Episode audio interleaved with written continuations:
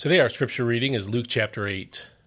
Soon afterward, Jesus traveled from one town and village to another, preaching and proclaiming the good news of the kingdom of God.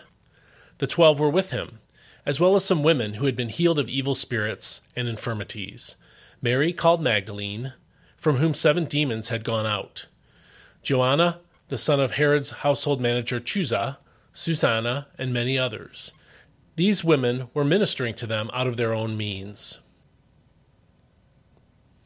While a large crowd was gathering, and people were coming to Jesus from town after town, he told them this parable A farmer went out to sow his seed, and as he was sowing, some seed fell along the path, where it was trampled, and the birds of the air devoured it. Some seed fell on rocky ground, and when it came up, the seedlings withered because they had no moisture. Other seed fell among thorns, which grew up with it and choked the seedlings. Still other seed fell on good soil, where it sprang up and produced a crop, a hundredfold. As Jesus said this, he called out, He who has ears to hear, let him hear. Then the disciples asked him what this parable meant. He replied, The knowledge of the mysteries of the kingdom of God has been given to you, but to others I speak in parables, so that though seeing, they may not see, though hearing, they may not understand. Now, this is the meaning of the parable. The seed is the word of God. The seeds along the path are those who hear, but the devil comes and takes away the word from their hearts, so that they may not believe and be saved. The seeds on rocky ground are those who hear the word and receive it with joy, but they have no root. They believe for a season, but in the time of testing they fall away. The seeds that fell among the thorns are those who hear, but as they go on their way, they are choked by the worries, riches, and pleasures of this life, and their fruit does not mature. But the seeds on good soil are those with a noble and good heart, who hear the word, cling to it, and by persevering produce a crop. No one lights a lamp and covers it with a jar, or puts it under a bed. Instead, he sets it on a stand, so that those who enter can see the light. For there is nothing hidden that will not be disclosed, and nothing concealed that will not be made known and brought to light. Pay attention, therefore, to how you listen. Whoever has will be given more, but whoever does not have, even what he thinks he has, will be taken away from him. Then Jesus' mother and brothers came to see him, but they were unable to reach him because of the crowd. He was told, Your mother and brothers are standing outside wanting to see you. But he replied, My mother and brothers are those who hear the word of God and carry it out. One day Jesus said to his disciples, Let us cross to the other side of the lake. So he got into a boat with them and set out. As they sailed, he fell asleep, and a windstorm came down on the lake, so that the boat was being swamped, and they were in great danger. The disciples went and woke him, saying, Master, Master, we are perishing. Then Jesus got up rebuked the wind and the raging waters, and they subsided, and all was calm. Where is your faith? he asked. Frightened and amazed, they asked one another, Who is this? He commands even the winds and the water, and they obey him. Then they sailed to the region of the Gerasenes, across the lake from Galilee.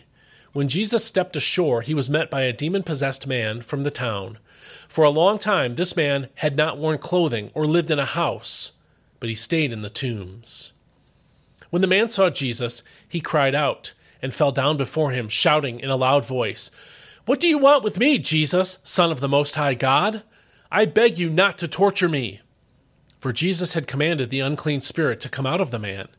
Many times it had seized him, and though he was bound with chains and shackles, he had broken the chains and been driven by the demon into solitary places. What is your name? Jesus asked. Legion, he replied, because many demons had gone into him, and the demons kept begging Jesus not to order them into the abyss.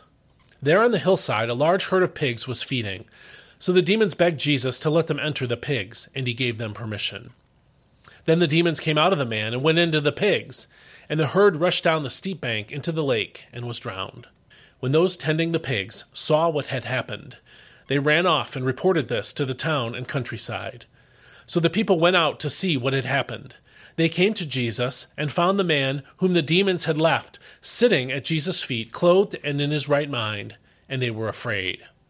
Meanwhile, those who had seen it reported how the demon possessed man had been healed. Then all the people of the region of the Gerasenes asked Jesus to depart from them, because great fear had taken hold of them. So he got into the boat and started back. The man whom the demons had left begged to go with Jesus, but he sent him away, saying, Return home and describe how much God has done for you. So the man went away and proclaimed all over the town how much Jesus had done for him. When Jesus returned, the crowd welcomed him, for they had all been waiting for him. Just then, a synagogue leader named Jairus came and fell at Jesus' feet. He begged him to come into his house, because his only daughter, who was about twelve, was dying. As Jesus went with him, the crowds pressed around him, including a woman who had suffered from bleeding for twelve years. She had spent all her money on physicians, but no one was able to heal her. She came up behind Jesus and touched the fringe of his cloak, and immediately her bleeding stopped. Who touched me? Jesus asked. But they all denied it. Master, said Peter, the people are crowding and pressing against you. But Jesus declared, Someone touched me, for I know that power has gone out from me. Then the woman, seeing that she could not escape notice, came trembling and fell down before him. In the presence of all the people, she explained why she had touched him and how she had immediately been healed. Daughter, said Jesus, your faith has healed you. Go in peace. While he was still speaking, someone arrived from the house of the synagogue leader. Your daughter is dead, he told Jairus. Do not bother the teacher any more. But Jesus overheard them and said to Jairus, Do not be afraid, just believe, and she will be healed. When he entered the house, he did not allow anyone to go in with him, except Peter, John, James, and the child's father and mother. Meanwhile, everyone was weeping and mourning for her, but Jesus said, Stop weeping. She is not dead, but asleep.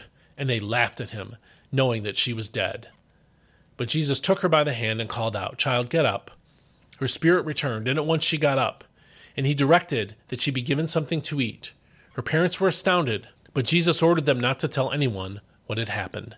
And this is God's Word. Why is it that only a few people respond to the gospel message and are saved? Jesus answered that question here in the parable of the soils, which we just read in Luke chapter 8, verses 4 through 15, and also in the illustration of a light on a stand in verses 16 through 18. The parable of the soils teaches that people don't respond to the gospel because of problems in their hearts. Sometimes the devil distracts them before the word can be planted in their hearts, and we saw that in verse 12. Sometimes their response is superficial, not genuine, as we saw in verse 13. Sometimes the distractions that come from living in this world, in verse 14, are what distract people. Only the heart that is prepared can truly receive the word. The gospel is God's word. The problem of unbelief is clearly not with God's word. God scatters his word widely so that it falls on all kinds of hearts. We saw that in verse 5 and verse 11. He puts his word high on a stand like a lamp, according to verses 16 and 17, so that the light goes out all over the place. So it's not God's word that's defective, it's everywhere. It's not hidden and it's not sterile. It's not hard to find nor is it expensive to acquire. Given the pervasiveness of God's Word, then, we need to be careful listeners, according to verse 18.